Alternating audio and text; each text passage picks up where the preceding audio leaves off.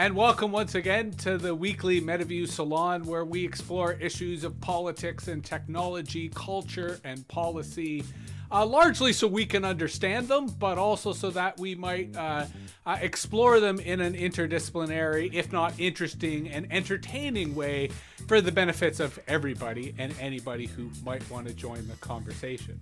Now, uh, today's session, I'm, I'm really quite pleased to say, was partly, uh, uh, uh, not partly, entirely inspired and triggered by MetaView's member Vasiliki Bednar, who also publishes Regs to Riches, uh, which is a fantastic newsletter.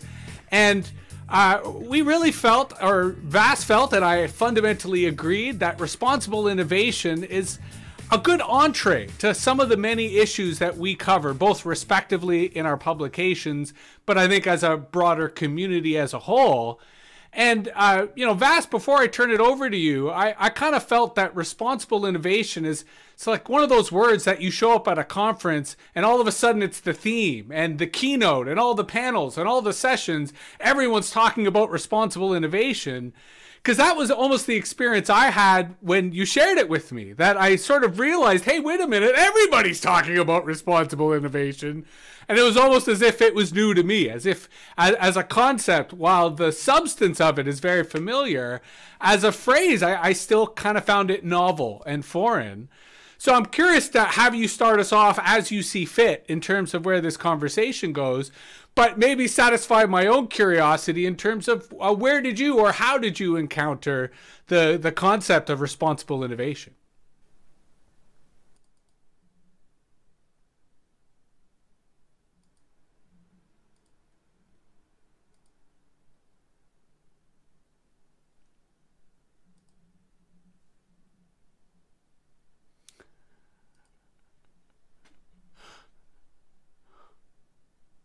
You know, in the in the in the private sector, working at startups at technology companies, I was more like responsible innovation question mark. Like, what would that mean for us in that context? What does it look like? Is it more than just, you know, compliance, right? And kind of meeting those basic thresholds so that what a company on the outside is doing is, you know, you know, the kind of bar we have is kind of like, is it legal, right? But I think responsible innovation is about so much more. So I got excited that more people were studying it, building communities around it. And I also have found, just from the kind of crowdsourcing of readings or opportunities, you know, job opportunities, actors in the space, it seems like a very inclusive, thoughtful community, which makes it fascinating, but brings me back to the, you know, what is this thing? How do we recognize it? Do is and is the best way to recognize it just through those examples, by pointing to uh, case studies, by pointing to policy interactions that that let us say, hey, that's responsible innovation on behalf of a company. But also, as as you and I wrote about, and don't worry, we're not going to kind of litigate the post by any means. You know, what does responsible innovation mean for a policymaker, for regulators? You know, what's their what's their duty or opportunity in terms of not just defining the space, but facilitating it? And that kind of got me excited. And I think it's just the nicest thing to talk about at a at an online salon as we chat on our screens. And please feel free to, again, light it up in the chat feature. I often chat probably too much when I'm in a group setting, because an idea comes to mind and I just kind of need to get it out or put it somewhere. But don't feel that you'll be distracting us, and I'm looking forward to hearing your reactions and conceptions and kind of what what it would mean to you, and, and how we can do a better job. Uh, again, I'll wrap in a second, but how we can do a better job equipping people that want to re- responsibly innovate. I do think it's an aspiration that many entrepreneurs do genuinely share with government, but are comparatively, you know, under-resourced in terms of clarifying what that pathway looks like, or how how they'll know that's something they've achieved and is worth talking about or even describing. Well, and, and let me quickly reiterate your invitation for people to use the chat, because I think it also helps us guide the conversation and know when to throw you and put you on the hot seat on camera. But my initial reaction to responsible innovation was to evoke both organic and design thinking. And and both, you know, organics have their pluses and minuses. On the one hand, you know, organic is a premium produce at the grocery store, and it's a way to encourage agriculture to have different or better practices. But it can also be entirely meaningless. And and there's been a lot of scandals in the organic world as to, uh, you know, uh, agriculture producers claiming they're organic when they're not and undermining the marketplace as a whole. And design thinking is similar. That design thinking as a way of being inclusive and empathic is a, is a fantastic concept, but it can be easily watered down as to be kind of meaningless and, and to not really envelop the, the, the true purpose of, of, of inclusivity and, and empathy in terms of a business product or in terms of an organization's mission. So I, I kind of have the same hope, but also the same skepticism that I see tremendous potential for responsible innovation, creating a culture that helps people and, more importantly, organizations do the right thing. But I also fear that it could be watered down, that, you know, like A I ethics, it could be used as an excuse to just do the stuff you were going to do anyway, but have a kind of feel good that you've consulted the right people about it. Yeah, yeah, yeah. I mean, look, I think if it becomes kind of uh, softened, if it becomes a sticker or like a pseudo credential, then that's actually kind of dangerous for the space. Um, I think someone essentially brought up this point on Twitter yesterday, Sean McDonald, someone I'm often learning from and with. Um, And he really made me think, you know, is responsible, is what we're really talking about with responsible innovation, innovation that can be sufficiently governed, right? Is it about the role for, for democratic governance interacting in some way and kind of holding companies accountable so that we're doing better than that shareholder model, which puts, you know, that fiduciary responsibility in direct, uh, often in direct uh, uh, tension with the public interest? Um, which really got me thinking too, and I'd, I'd be curious um, if that if that res- if that generates any response. I mean, I'm I'm seeing a couple of things in the comments. John, great point about that Brookings Institute paper. Maybe we can we can flip it in there. It, it also strikes me, um, and this is a bad habit I have in in Regs to Riches and probably in my life as well. Um, but it strikes me that the thinking space on responsible innovation is comparatively underdeveloped in Canada, which is actually fine. Like in this, in the scheme of things, it's it's fine. We can borrow and build, and that's what we do as Canadians. But at the same time, we have these amazing opportunities to learn from the companies that we're trying to grow in our own backyard and understand, do our regulatory realities suit what these companies are doing? And whose failure is that? Like, it often comes down to that, I think, when we're evaluating responsible innovation. Is it the company that's doing something new that's undefined from a legislative perspective? Should they always be demonized? Or can we also point to that regulatory lag and say, wow, there's something about our governance institutions where we are always catching up or, you know, just falling behind that hurts both the entrepreneurship and innovation, but also just hurts people and consumers. I feel like I'm talking too much and I need to mute myself. No, but I, I think you're you're establishing the context, I think, quite effectively, as well as the opportunity. Because I almost thought, you know, on the level of P R and spin, if this help makes regulation more palatable, more debatable as, as a normalized concept, that in and itself is a win. But Angelo, do you, do you want to come in and share your comments about your, your suspicions of the P R element or the P R speak to the responsible innovation phrase?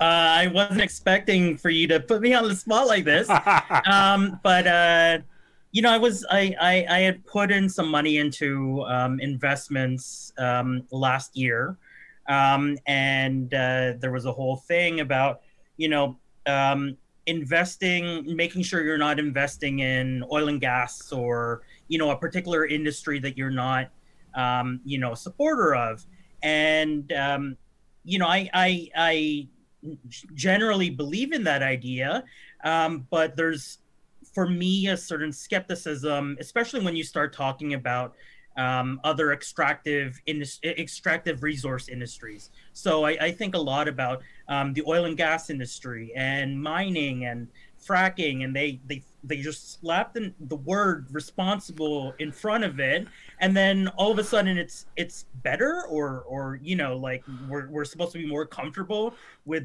the idea of it, um and so, you know, I, I, I'm I'm engaging in this conversation about responsible um, responsible innovation, but I'm you know definitely skeptical about like all of the times that P R throws the word responsible in front of something, and then we're supposed to feel better about it. Well, and, and, and I think there's a double-edged sword to that, because on the one hand, there's absolutely a ton of spin loaded to this phrase, but maybe there's some psychological effect that's positive. That's an after effect to that. Now, we've got two hands up, which I obviously have to reward. But Robin, I, I quickly want to throw to you, because you made a, a comment in the chat that I, I feel also sets the context really quite effectively. If you might make that verbally, and then I'll come to Sharita and then Brent. Yeah, well, I've thought about um, I've yeah I've thought about innovation in the fintech space, and something that I've been fascinated by is the idea of like the regulatory sandbox. So this idea that the regulator uh, and the business work together to, you know, for temporarily loosen the rules, explore how an innovation could be implemented in the market, and then work together to make a regulation that works. And yeah. like on the one hand, it sounds like such an interesting model. And I think if you have a responsible innovator, I think that could work really well. But how do we ensure that the innovator is themselves responsible, right? Like, yeah. you know, exception can be really powerful and can, you know, lead to really interesting outcomes. But how do we manage those exceptions in a way that's fair? Yeah, I mean, one quick thing about sandboxes, I like the O S the Ontario Securities Commission sandbox too, but I think the like the relationship between the regulator and innovators is such that innovators have to apply to be admitted to the sandbox. It should be the other way around. A true regulatory sandbox would invite companies, join us. This is a safe place. It is a play space. It's not to get government on your butt. We want to see you succeed. You're doing something different. We want to figure it out. Um, that's a way I would love to see the model expanded. And another kind of related model to sandboxes, hang on, I'll, I'm going to have to look it up in my notes, is um, an anticipator. Mm-hmm. If anyone's heard of this. Um, anyway. People have their hands up, so I'm going to look for my anticipator link and drop it into the chat too. But I sure. love that point, Robin. Sharita, did you want to jump in? Yeah, I do. Um, probably from around two thousand three to about two thousand fifteen, I was involved with two major research projects. One of them wa- had to do with responsible return on investment for union pension funds. And so because of that, I took a good look at the whole idea of fiduciary responsibility, return on investment, the regulations around that, or basically the lack of regulations, and who was um, powering this discussion. Um, a little later in that um, twelve years, um, I also ran a project on um, socially responsible economy, wh- which had to do with social businesses. And social businesses could be online, could be offline. It, it really doesn't matter. It's really a definition.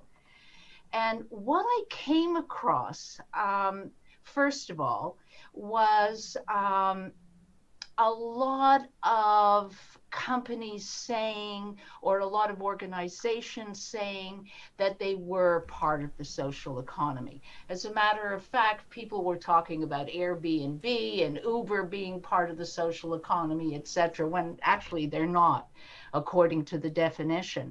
But what I found was a lot of people jumping on the bandwagon so that they could look good, right? And as a matter of fact, there were more people jumping on the bandwagon so they could look good than there were actually people in the field trying to really work on this. Perhaps the most frightening thing for me was one time um, I was in Ottawa, and Um, we were working on some, we were working, the government invited us so that we could work with them on the beginnings of the regulations in terms of the social economy. And the thing that really scared me was the government was so happy to look at the economy part of it, to look at how nonprofits that work with marginalized people um, could make money. And they were happy about it because then they wouldn't have to give any money to nonprofits. Um, in working with nonprofits, um, you know, doing the research, there were a few nonprofits who completely backed off the whole idea of social return on investment, because there's no way to measure it. And the measurement is totally, absolutely personal to that particular, um, you know, people who are involved there. So first of all, when I hear regulation about this stuff, immediately that government example jumps to my mind and I go, whoa, I don't want to any anywhere near this. Um, and then I think about the people who were really trying to do this in the field, really trying to do it right, were actually um, punished for doing it in that way. They were not rewarded. So it makes me, you know, very suspicious when I begin to look at things like innovation, good innovation, social entrepreneurship, true social entrepreneurship, and then regulation. For me, it should be the people who are on the ground that make the regulation, and they need to develop their own power in being able to police that area. Um, I would really prefer the government get out of the business. Well, and, and let's not get into the we want government out of the business of government, because that's a meta view which does come up regularly. And Brent, I'm about to throw to you, but Michelle, I because of some of the stuff you're posting in chat, I'm curious if you'd be comfortable following Brent, especially given Sharita's uh, comments about the role of kind of the a small C civil society in general. Brent, go ahead. Um, yeah, so so I had more of, I guess, a question for everybody, um, which is sort of on a, a small case study. So um, uh, I'm sure there's a lot of us in this group that uh, that use Signal and enjoy it as our encrypted uh, point-to-point messaging app. Um, and now we're seeing some former employees raise concerns that the way that the product is being developed and scaling Uh, may not make it, let's say, super robust to not being used by uh, poor actors. Um, and, and I guess that's my question. So like my policy thinking brain is just, I think I'm realizing I'm just like so unsuited to things that are pervasive and scalable. Um, so like both, if you were uh, Signal's head, uh, which are Moxie Marlinspike, is it? I think was the was the name. Yeah, which just delightful. Um, but both, you know, what do you do in that situation? And then I guess the bigger question is, even considering the entire toolkit available to governments, not just regulation, but like moral suasion in our entire uh, arsenal, like what what would even be possible to do, putting aside political feasibility, anything to shape that in a way that we consider responsible, considering that the structures of Signal are set up like in the best case scenario, right? You've got this bankrolled nonprofit, like uh, what even could, yeah, could be done? I mean, I'll quickly jump in and say best case scenario to date, because the nature of cybersecurity is every threat provokes a new way of thinking of how to mitigate against it. And, you know, this may be the moment in which decentralized social media starts to rise, because right across the political spectrum, people are saying maybe there's a reason to have secure uh, technological alternatives that are resistant to external pressure, whether state or corporate or whatever. There's pluses and minuses to that entire discussion that I think's a bit of a tangent, but for sure speaks to responsible innovation and the idea that it's underpinned by trust as, as a concept as a whole. Vas, did you want a, a hot pursuit on that subject, or shall we throw to Michelle? Okay, yeah, go ahead. Tiny hot pursuit. I mean, I like that question and I don't have a good answer. But I like the thought experiment, and I actually just wanted to say two things. One, like, this is a great way to prime ourselves when we're reading the news and thinking of those examples of like, what would you do or what should they do? Like, what is your advice as a as a as a person, maybe as a pol- person interested in policy stuff? I mean, I I do want to point to the example of um, Facebook via WhatsApp being really clear about the pending updates to their privacy policy, which sent people fleeing to to Telegram and Signal. And there is there is a universe where you can look at that and say, that is a really good example of disclosure and a privacy policy, and, and almost an instance of responsible innovation, because they're being so clear with what they will do with the data in the future. It was annoying. It's disappointing to many people, and they've since, I think, put that on ice or reversed course. Um, so, you know, I bring that up only because you can have a disappointing policy pathway, but that I think is communicated responsibly, and that's worth thinking about and understanding too. Um, but Michelle, we've been we've been pointing to you and then jumping in front of you in the queue to speak. So I mute myself again. Yeah, no, not at all. I mean, I I, I arrived today because I've been so inspired by Vas, your framing uh, uh, around these issues, and you know, I think the the there's like tension, there's clear and ever-present tensions here. I mean, we think about the sort of revolving door between industry and government, and the yeah, the sort of lobbying that's come to characterize a lot of those relationships. And then, of course, the way that government is procuring technology effectively is privatizing a lot of public service delivery. I feel like this, you know, this, there's something key in this, whether you're calling it responsible innovation or public interest technology or or whatever you, whatever the framing is, there's something there that I think, I mean, we've been talking, of, I, I work at Ford Foundation, we've been talking about the evolving door, where it's like putting these values at the center is actually the intervention that then, you know, can can can be at the center of new guardrails and guidelines and relationships and um, and and talent pipelines between industry and government and civil society that could actually, you know, lead us toward a much more productive place where where where actually the, every stakeholder is committed to upholding, you know, democratic norms and public interest values like equity and transparency and accountability, you know, even at the expense of things like profit and neoliberal efficiency, et cetera, et cetera. If like that's that's to us feeling like an important intervention, and then it becomes about like, how do we operationalize that, you know, within government agencies? How do we operationalize that within civil society? Civil society is the farthest along, clearly. I'd say private sector is, you know, very late to the game and just starting to think, you know, you've you've got companies that are now thinking like, oh, well, actually a better regulated marketplace would be a better and more sustainable place for us to compete. So there's, it feels like we're at a moment now across a lot of these sectors where we're ready to have that conversation. And so that's exciting from our perspective, but to everybody's point here, you know, there's still a lot of tension to navigate, and that you, what you don't want is like kind of the checklist or the check the box that then you can say, well, I'm a responsible innovator, so I'm now, you know, free from the, the, the specter of regulatory oversight, or, you know, nobody can come for me. Um, actually we need to, you know, that we need to take the transparency piece seriously. We need to um, we need to think about public, you know, public input and and and really elevating the expertise of people with lived experience, most impacted populations. Like those things need to be codified. Um, it's not enough to say, well, we're using design thinking or we're using human-centered design. Like actually, it's clear that that's, you know, that that necessary but not at all sufficient um, mm-hmm. to ensure that these values are are really being prioritized across the life cycle of how technology is designed and deployed and maintained um, in the public sector and beyond.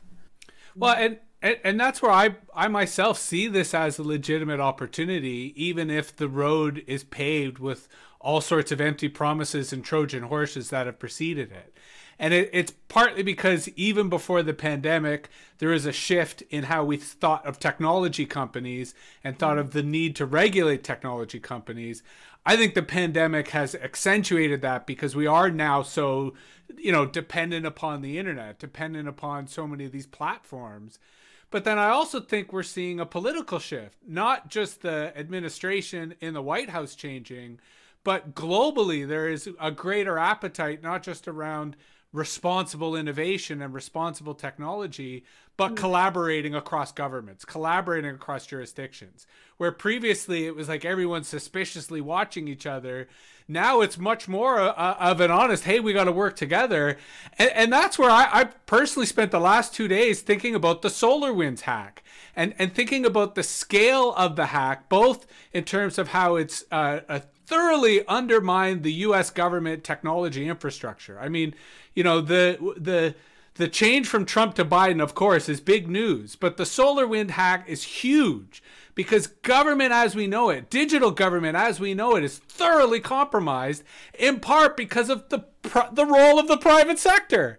So those of us who've been arguing that the, the public infrastructure, the public sector should be championing this, we got an opportunity now. He's saying, hey, there you go. That's what happens when you rely upon outsourced, outsourced, outsourced I T infrastructure. I digress, but th- this is a huge pivot historically and, and technologically. And that's why I think responsible innovation is not just relevant, but is ripe as as a rallying point for people to say there's a better way in which we can use technology, not just in the public sector, but across society as a whole. And, and I think that is an opportunity we should be seizing upon. But here's where it could all fall apart, right? We're in a little bit of a snow globe right now. Things are paused. We are, you know, trying to work on our vaccination plans, and soon we'll start to hear more about our economic recovery plans. It's very likely that many economies will be broadly appealing to our ability to innovate our way out of this. And that means we're going to be supportive of throwing spaghetti at the wall, which does, you know, support arguments against stricter regulations. The the appetite, Jesse, that you point to, you know, pre-pandemic too, I think it's popular, again, for us, most of us in a Canadian context, you know, to want to flex at big tech, like, oh yeah, we got some digital taxation in the works. Oh, as soon as the O E C D does something, you know, oh yeah, we're going to figure that out pretty soon. Just you wait and see, because we're not as attuned to the kind of big tech challenges in our own backyard. Um, I also wanted to point to, you know, Airbnb and Uber came up, and I think they've, Jesse and I said this in the piece, but they've come to color our perception of the relationship between tech companies and governments, perhaps too much. Right? Like, yes, they captured this moment in time of aggressive regulatory entrepreneurship. Um, but I think governments around the world have learned so much from that. And I think it kind of has put a fire under our policymaking butts to respond quickly and more thoughtfully to emergent technologies before, mm-hmm. you know, it shouldn't take, I'm sitting here in Toronto, we're just starting to regulate Airbnb. This is twelve, thirteen years after the company started. That's not a policy success, right? Mm-hmm. That's a gov- mm-hmm. that's a government failure at the end of the day. So, Brian, you've got your hand up. And, John, I want to bring you into the conversation after, because you've been saying some great stuff in chat that I, I want to get you to say on stream. But, Brian, by all means, jump in. Uh, yeah, I just, like, after you mentioned the, the SolarWinds podcast, it, I was listening this morning to uh, Decoder from The Verge. Yeah, and he interviewed about this uh, someone about the SolarWinds um, hack, and and everyone thinks it's about a company in control of so many different things, but it's actually the fact that it's a small company, and um, like he would, they were mentioned. He was mentioning how Microsoft, you know, like back in the early two thousands, everyone was looking at Microsoft. It's like you hack Microsoft, and it's like you control, you know, computers around the world. And now it's like there's this small company SolarWinds, but at the same time, even though they're small, they're connected to all of these other uh, different elements. You know? Yeah. Yeah. They're the linchpin, right? That, you know, normal people wouldn't have the time to figure out, but the F S B or the G R U just happen to be resourced to do that type of sleuthing and sourcing. It's almost straight out of science fiction. But John, I'm I'm curious. You've been uh, posting a bunch of stuff in the chat. Where where do you see this the role of this responsible innovation stuff, either as a substantive framework or maybe a distraction from uh, real opportunities? I think it's both. Like like any good shell game, there's a potential of truth hidden underneath each one of those M shells. Uh, you have people that are very preoccupied with both sides of the problem, but they're still not talking together.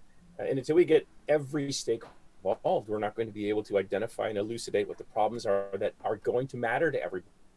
And um, then we're going to be reinvesting the wheel, reinventing the wheel every time there's a new problem. It's only when you get everybody at the table, the the government, the stakeholders in business, and the people who are the vampiric lifeblood of big data, that we're going to get this kind of thing sorted out.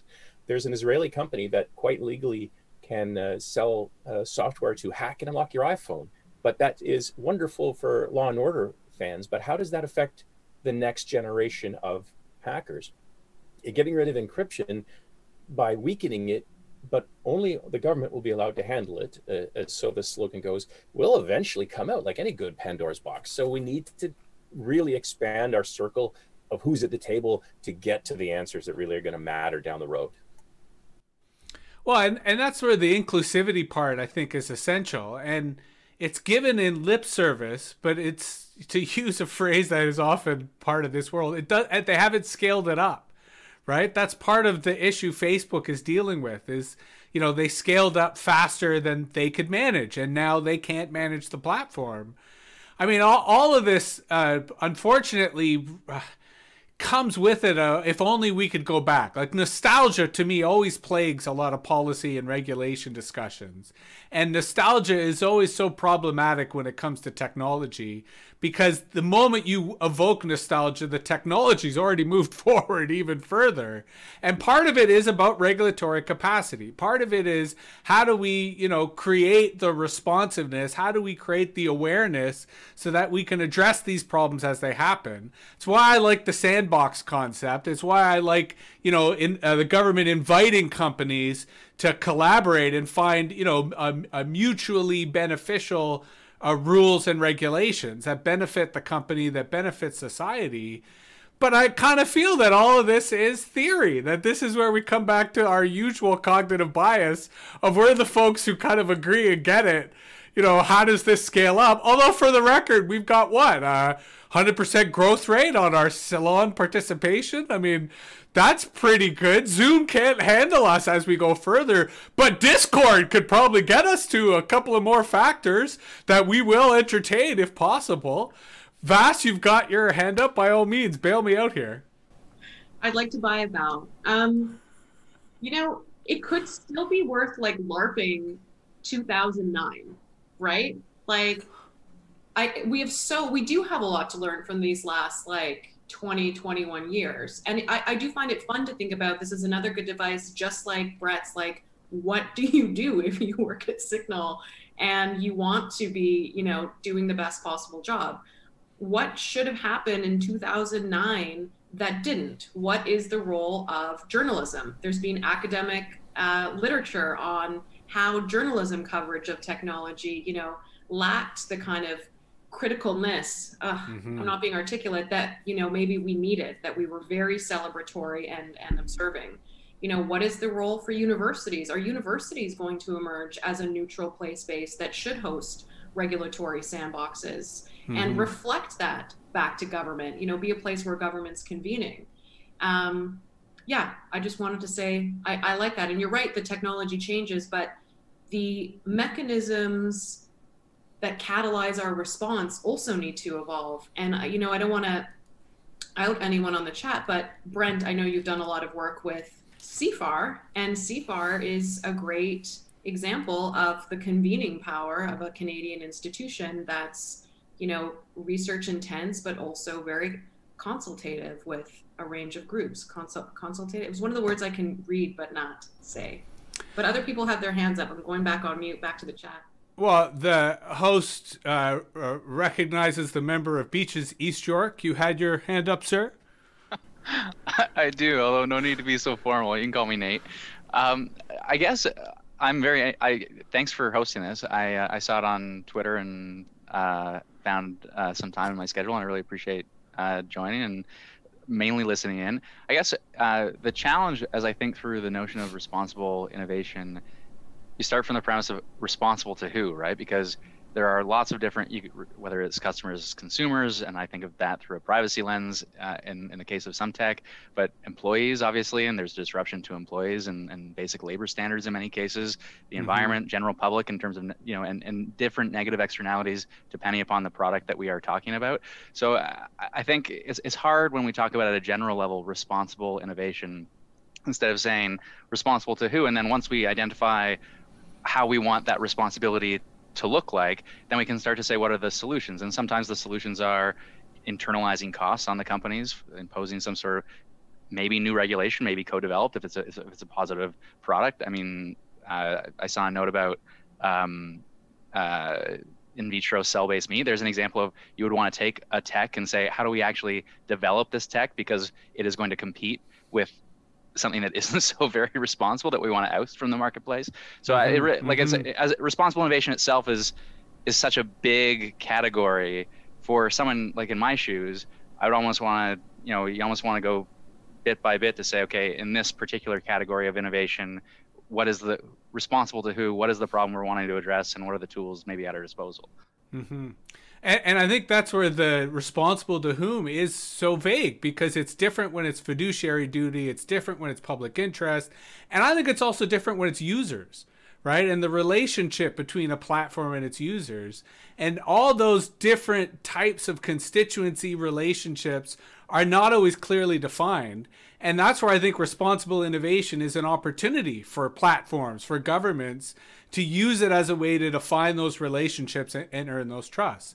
Now, a- Angelo, um, by all means, you've been also posting some good stuff in the chat. Join us here in the the, the discussion.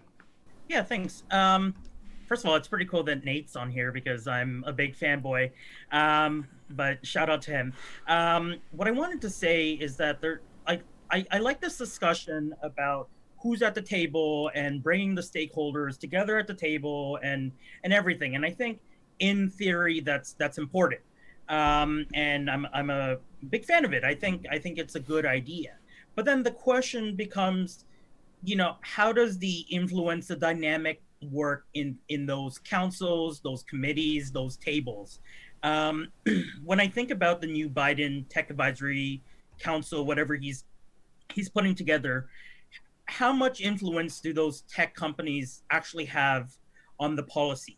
Or will the government side, regulators, be strong enough to push back when when they need to? Mm-hmm. You know, there's there's a sense where you, you can you can get too cozied up together, um, and that governments just sort of, you know, follow on the the lead of um, of the private sector. I think also, you know, for example, I, I'm interested in Music City policy. And in Toronto, we have a Music Advisory Council. Um, and uh, and and often, you know, they're, they're trying to bring all the stakeholders together. They're trying to bring the public sector, musicians, live music venue owners, all of these stakeholders together. Um, but then we still have developments that are taking down places like Sneaky Dee's. Mm-hmm. Um, so...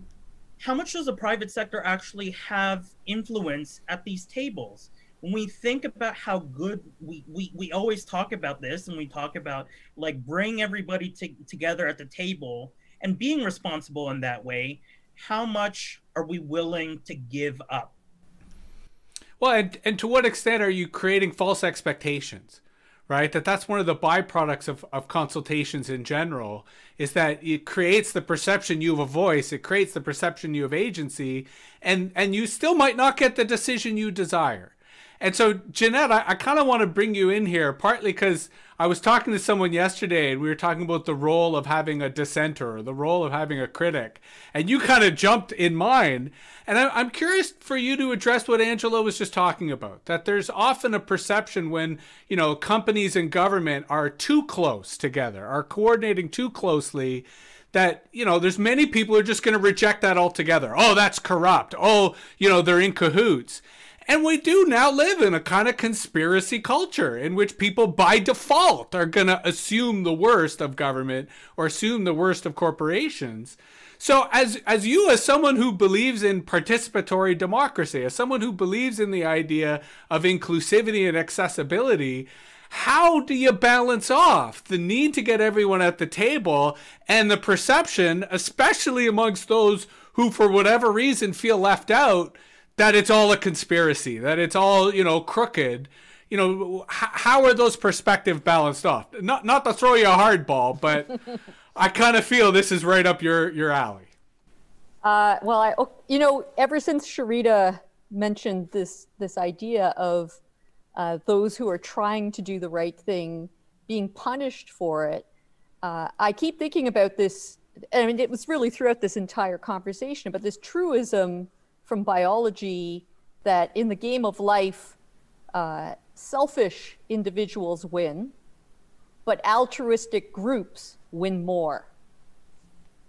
Right. And it, and that, that's kind of the paradox there that, um, yeah, if it's everyone for themselves, there is no incentive to do the right thing. Um, but the power of the group, the power of collaboration is always more powerful. And I think that's the counter to, oh, it's a conspiracy, they're in cahoots, it's collusion. Well, you know, yeah, that's one way to look at collaboration. Um, and it's good to be skeptical, obviously, uh, always. But um, there are just things that uh, collaboration can accomplish that, uh, you know, are otherwise not possible. So that's that's kind of where I would come from. David, uh, you want to jump in at this part of the conversation, if only because I, I feel that you could follow up from Jeanette's remarks quite effectively. Um, uh, Not to put you on the spot or nothing. About, um, I've been thinking about some of the things that people have said and about the, you know, the, the meaning of the concept, of the construct of responsible innovation, like responsible to whom, and uh, innovation. In, in, in, you know, it, it seems as if we're, we seem to be talking about innovation in technology terms, and um, you know, I'm, th- I'm thinking about other kinds of innovation, and I'm I'm, I'm wondering if. If the construct is insufficiently specified, and mm-hmm. if it is, then it will kind of fade away, like most insufficiently specified constructs, constructs, constructs do. There are some things that I, I, you know, the, the idea of regulation as enabling rather than policing. I thought that was, an, you know, a really interesting, interesting point. Some of the language is is um, interesting, like pipelines and regulatory lag, lag and actors in this space, and you know all these concepts that are uh, for a lot of people would require explanation, uh, you know I would think.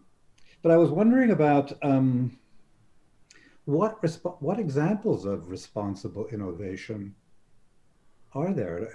Where would I, if I wanted to see a responsible innovation, what would I what would I look at? And and um, I, I suspect that there.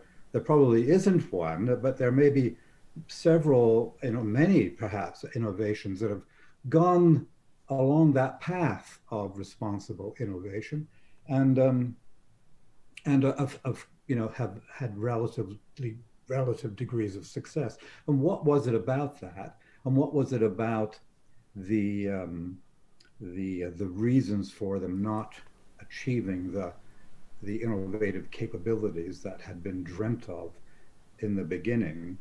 And then I'm wondering if there are, you know, are there existing guidelines?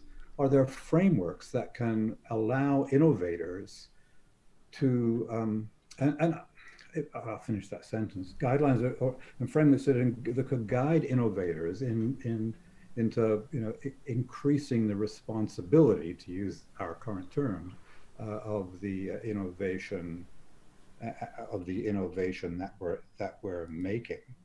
And then I'm thinking about innovations that weren't ter- terribly responsible, and uh, but were, you know, thoroughly uh, successful. And what is the difference between, you know, uh, irresponsible innovation that have been successful and responsible innovations that haven't? So. More than more, just thinking about the th- things that you guys have been talking about has been reverberating in my brain. So, I mean, Brent had his hand up, but I think he uh, put it down, if only to defer to you, Vas, because that very much felt like uh, a, an excellent setup, especially the case examples. because my feel in, in, you know, sort of doing the, the essay we did in prep for this, that there is a graduate seminar here in terms of looking at these case examples and measuring them within the questions that David has asked, and as many of the other issues of our, you know, fellow travelers here today. Well, I know someone who's trying to build a case study course at the graduate level on some of these things. And look, I'm only half joking by typing about period panties in the chat. But again, I think it's so important to look at Canadian companies and get those little case studies and think about them. So and, and assume that nobody knows what period panties are. So please enlighten us. You guys Google it while I talk about it. Uh, Canadian company K N I X, K N I X, super successful, has actually never taken private funding. Um, came up with an innovative product that essentially has builds in an absorbent kind of panty liner to the like truss of women's underwear. And because it's, um, you know, it's it's popular with women postpartum, um, et cetera, et cetera.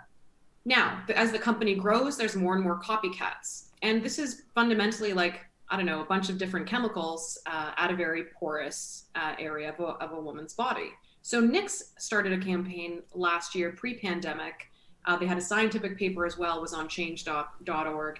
And they were saying, regulate period panties. And I think it's fascinating because it's a leading firm asking for government regulation, identifying a gap in the space, but also saying like, we created something new and we want to see either standards, right? Standard set, um, research kind of, you know, what's the optimal kind of composition of these things so that they aren't harmful for people. And they published research that suggested certain, you know, the use of certain chemicals that some, frankly, competitors were using uh, were cancer causing.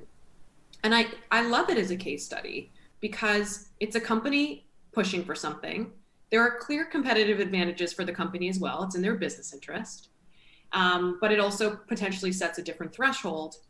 And it can point us back to that relationship between innovators and government and say, you know, oh, is K N I X bad? Is K N I X bad because they created this new product and they didn't tell government about it or ask about it? Or is, is government asleep at the wheel? You know, this is a popular new thing that people are purchasing. It's out in the market, it's available for purchase. And, and how do you facilitate those relationships? How do you talk about innovative textiles and what standards we even want and like what the regulatory environment should be. Back to you guys. Brent, you're back. Did you know what period panties were? Uh, I I heard I've heard the phrase before, yeah.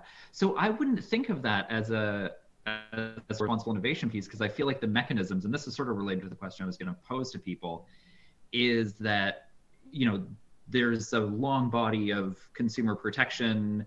And presumably, depending on the size of the competitors, I mean, you've got, you know, remedy through litigation if there is proven to be, um, uh, you know, if there are harms. So the question I was going to ask was like, why are we having this conversation? Why does this phrase exist now? Like, what's different about the current world that, you know, we've talked about consumer protection for many, many decades and environmental harms and externalities? And is it because there are, the, I mean, the only thing I can kind of come up with is that there's, I guess, almost like more fuzzy harms that aren't in a way that, you know, we're really used to, you were well, exposed to some sort of harmful chemical.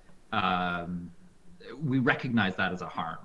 In a way that maybe in this technology space, there are kind of these, yeah, and part of it is probably, yeah, is that it's, you literally, it doesn't apply in the case of free products. So uh, yeah, I just don't know like what's. I, I think it's also different.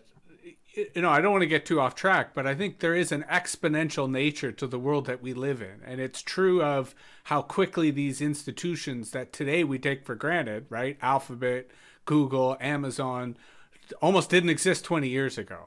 And so we're also anticipating what the next wave of innovation could unleash.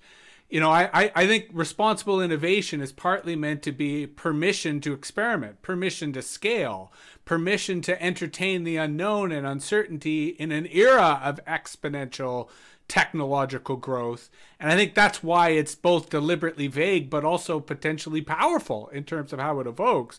But I, I, I feel I'm digressing. You know, Nate, you have your hand up. I'm, I, I'll throw to you, but I, we can come back to this if if people feel it's it's worth exploring.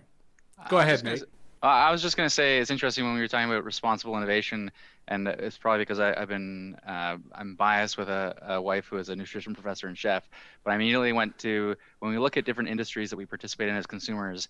I actually think the food that we buy and the, and the products that we buy, there is a, a clear sense as a consumer of this food can have a negative impact in this way, and so I'm going to try to choose this option instead in terms of the people making the food, in terms of the environmental impact. And it's interesting how I, I, I guess this is the question, that, the conversation that, that you are grappling with in some senses, but I think it's a bit more challenging because the, of the, the wide array of, of technology. But when I went to think of responsible tech, I like I was like I don't know, does Wikipedia count? I, I like I don't know what examples count as far as it goes, um, and I and I don't know even know what the measurements are that I would judge other than this Facebook. I, I clearly see, you know. And I went down the rabbit hole of Cambridge Analytica on committee, and I know the violations of privacy, and I can see the negative impact they have on the discourse in relation to some of the deployment of, of their algorithm in the newsfeed. But like, I, you know, how am I judging that as a consumer versus other things? Whereas in some in some industries, food being the obvious one for me at least, there's a clear sense of as a consumer, this is ethical, this isn't. Yeah. And I'm not sure I would grant Wikipedia responsible innovations innovator status, right? And, that, and that, that's a valid point. I think there's an inherent subjectivity to this, but at the same time, the traceability that we see happening in the agricultural sector, I, I think we would love to see that happen in the, in the technology world. And especially when it comes to algorithmic media, to understand how the technology works and how it It changes, because for me as a user, contrasting TikTok and Facebook is incredibly refreshing because I recognize that the algorithm is programmed or, or configured differently. I just wish I could know how. I wish that that was more transparent. And the same in terms of why Amazon shows the products it does or why Google shows the results it does. Angelo, you want to jump in? Yeah, um, I was just thinking, I mean, uh, those of us that are in Toronto, I don't know if, if uh, other people are outside of Toronto, remember Sidewalk Labs? I mean, remember the neighborhood that that was so controversial? When we talk about responsible innovation, I think something like that needs to be discussed when we start thinking about things like smart neighborhoods where they control, they'll, they'll basically control every aspect of our life, and it it, it touches upon many different communities, um, and and for me especially, you know, marginalized communities um, being affected by you know fully you know tech um, neighborhoods like this. And one of the reasons I think the the Sidewalk Labs uh, Sidewalk Labs uh, project you know got scaled back or just you know really failed is because we didn't talk enough about responsible innovation. We didn't talk about how we can hold Alphabet um, responsible for these issues and say, and be proactive and say, you need to make sure that if you build a neighborhood like this, you need to do this, you need to do that, you need to do this, make sure that there are protections for um, all of these different communities and against the abuse of um, the, you know, possible, you know, issues with data. Um, I think Sidewalk Labs is a is a really interesting, uh, you know, part of this because that I think is perhaps maybe a failure of the thinking of responsible innovation. But I, to your point, I would credit them with inspiring today's discussion, right? Sidewalk Labs was a poster child in not achieving their outcome, but in catalyzing public engagement, in catalyzing a policy debate, in, in in fostering a policy literacy in this area that I am kind of, you know, grateful for, while also grateful that Sidewalk Labs didn't get their way and that they were not successful in having the kind of, uh, you know, policy conquest or, or public sector conquest that I think they were partly about.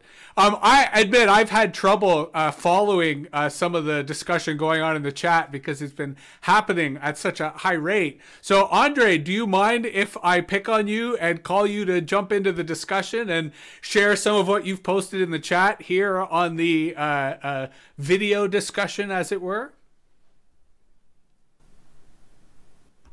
Um, no, sure. Happy to. Um, so I, I mean, I, I wouldn't say I have any, any sort of coherent thoughts at this point, but I mean, just sort of a few observations. I mean, one thing that caught me was, or I will put it this way, my perspective, having spent some time working in government on, on these types of things and, and outside of government looking at them, is I, I less see some, some type of kind of malevolent interaction between tech or big tech and, and policymakers, regulators. My experience has more been that government simply doesn't have a lot of a lot of the, the expertise or, or the experience to be able to grapple with uh, the changes happening in the technology economy and, and to frankly keep up in terms of the, the governance, regulatory sort of policy pieces. Um, and I think we've seen it on, you know, I've been, this is like very um, loose way of thinking about things, but I see kind of the innovation policy stuff as the kind of the supportive side of things, largely focused on technology. Um, and, and then and then there's the whole kind of regulatory side that gets into the privacy issues or the antitrust issues or all, all these types of things. Um, and I, I don't feel like government's been able to keep up on either of them, frankly. So I think that's that's something, and I think it juxtaposes a little bit from the U S where there could there's probably there's more money involved, more sort of potential for regulatory capture. Here, in a weird way, I almost feel like if there was the right kind of public interested um, you know, lever of a big tech company who would go in and act as a senior fellow in, in government and just help them, help them through it. That, you know, that could be. And I, w- one other observation, I like Brent's analogy about the the, the poison in the river. Um, I think um, it's just that it took it took generations before the the trade-off between, you know, the economic benefits of the poison in the river and the, the environmental and public health implications were recognized, and, and suddenly we put rules and regulations in place. So I guess, I guess there's that. But Jesse, to your point, um, it's just the pace, the pace now, the, the accelerated pace that I guess, you know, uh, demands answers quicker to some of these questions, I guess. Well, and and okay, I, I'm about to add the disclaimer that I do not necessarily believe what I'm about to say, and in this case, I really don't believe what I'm about to say. But what if it was a, a com- combination of like government consulting people from Facebook and people from Alphabet and people from Microsoft, while also running a subreddit, while also running a Discord, right? While also, you know, like on the one hand, tapping into the corporate expertise, but on the other hand, wading into the deep end of the social media swamps, for lack of a better word, and and having that level of intense open consultation. And companies do that, not always successfully. I mean, Reddit A M As are often a, a, a total clown show. But I, I do think that there needs, if, if we're talking about regulatory capacity, if we're talking about proficiency on behalf of the public sector, then I think there does need to be a kind of literacy building through fire, right? By literally going into the spaces, by, you know, having, uh, uh, you know, ministerial briefings on Twitch, right? Having, you know, and again, I, I, I started this by saying I do not necessarily agree with this. I'm not certain that this is the best idea, but if we're going to go to the old trope of, you know, we need to bring in some expertise, which I do agree of, maybe we also need to do the dance that everyone else does on the internet, which means some asshole is going to tell you you're an asshole, and you need to reconcile what that means for the consultation or the project you're engaged in. Any thoughts? Anyone want to take that provocation and run with it in terms of, you know, to what extent when we say inclusive, to what extent when we say participatory, you know, what do we really mean by that? Angelo, you threw your hand up, so by all means. Unless your hand was no, already I don't, I don't have anything to say. I, I didn't throw my... I should have... John, please bail me out.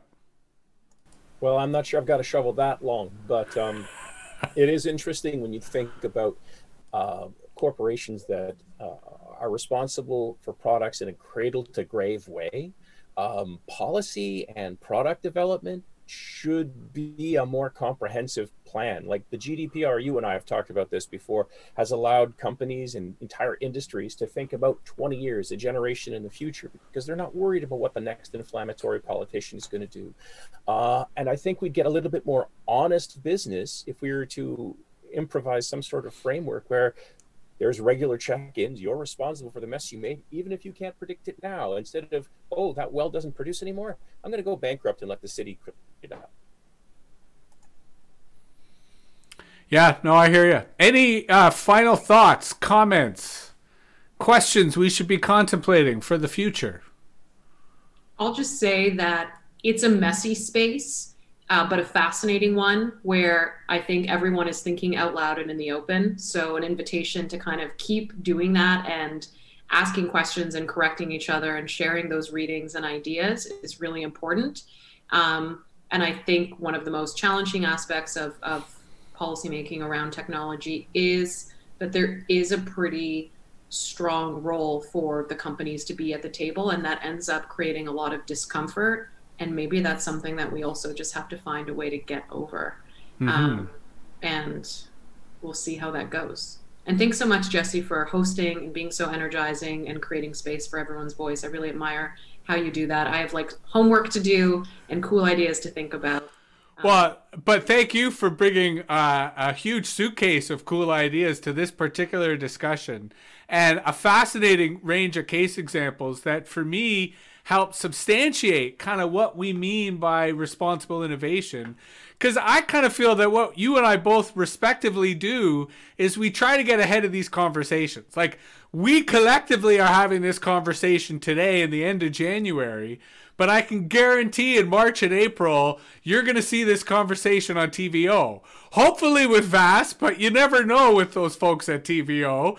And but my point is, I think we are kind of ahead of the curve, and I think we're anticipating where this conversation is going to be as the technology companies negotiate with the Biden administration, as our friends in Europe start to continue to flex their muscles. So, Stroh, I mean, by all means, take us out. If you want to open a new door, I can't guarantee we'll go there. No, but I, but I, by all means, I'm I'm eager to hear from you. I, I'm well well out of my depth talking about any of this uh, innovation stuff. Uh, but the one thing that is a takeaway for me is, how can you not, if you're innovative, how can you be going into the situation being diabolical, right?